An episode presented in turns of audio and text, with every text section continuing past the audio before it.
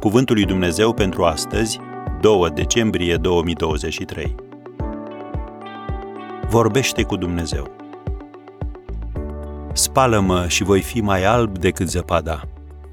Psalmul 51, versetul 7. Mai ții minte că în trecut majoritatea restaurantelor aveau un program de funcționare și nu erau deschise toată ziua? Orarul lor și nu pofta ta de mâncare stabilea dacă poți mânca sau dacă rămâneai flămând. Nu mai este așa. Acum poți intra în restaurantele tale preferate ori de câte ori te lovește pofta de mâncare. Așa este și cu Dumnezeu. Poți vorbi cu El la orice oră, pentru că este disponibil 24 de ore pe zi, 7 zile pe săptămână. Și chiar dacă rugăciunea nu este condiționată de anumite momente sau intervale, sunt cazuri când este vital să vorbești cu Dumnezeu. Iată două dintre ele. Întâi, când ai păcătuit. Sentimentele tale de vinovăție și de rușine, dinpreună cu Satan pârâșul, îți vor șopti să leviți pe Dumnezeu. Dar întoarcerea la El este singura soluție pentru păcat. Împovărat de adulter, deprimare și crimă, împăratul David a înțeles că trebuia să-și mărturisească păcatul lui Dumnezeu. Curăță-mă cu isop și voi fi curat. Spală-mă și voi fi mai alb decât zăpada. Zidește în mine o inimă curată, Dumnezeule. Pune în mine un duh nou și statornic. Am citat versetele 7 și 10 din Psalmul 51.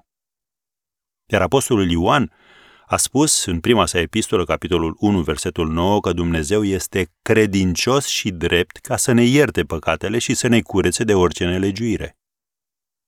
Ai păcătuit? Un nou început te așteaptă, dacă recunoști și vorbești cu Dumnezeu prin rugăciune. Și în al doilea rând, trebuie să vorbești cu Dumnezeu când ești îngrijorat și îți este teamă. Nu trebuie să privești prea departe ca să găsești lucruri de care să te îngrijorezi. Ele sunt peste tot în jurul tău. Griji financiare, profesionale, medicale, familiale, te pot face să fii stresat și neliniștit. Încotro să o apuci. Rugăciunea este răspunsul lui Dumnezeu la frică și anxietate. Citim în Filipen, capitolul 4, de la versetul 6, Nu vă îngrijorați de nimic, ci în orice lucru aduceți cererile voastre la cunoștința lui Dumnezeu, prin rugăciuni și cereri cu mulțumiri. Și pacea lui Dumnezeu, care întrece orice pricepere, vă va păzi inimile și gândurile. Am încheiat citatul. Așa că roagă-te.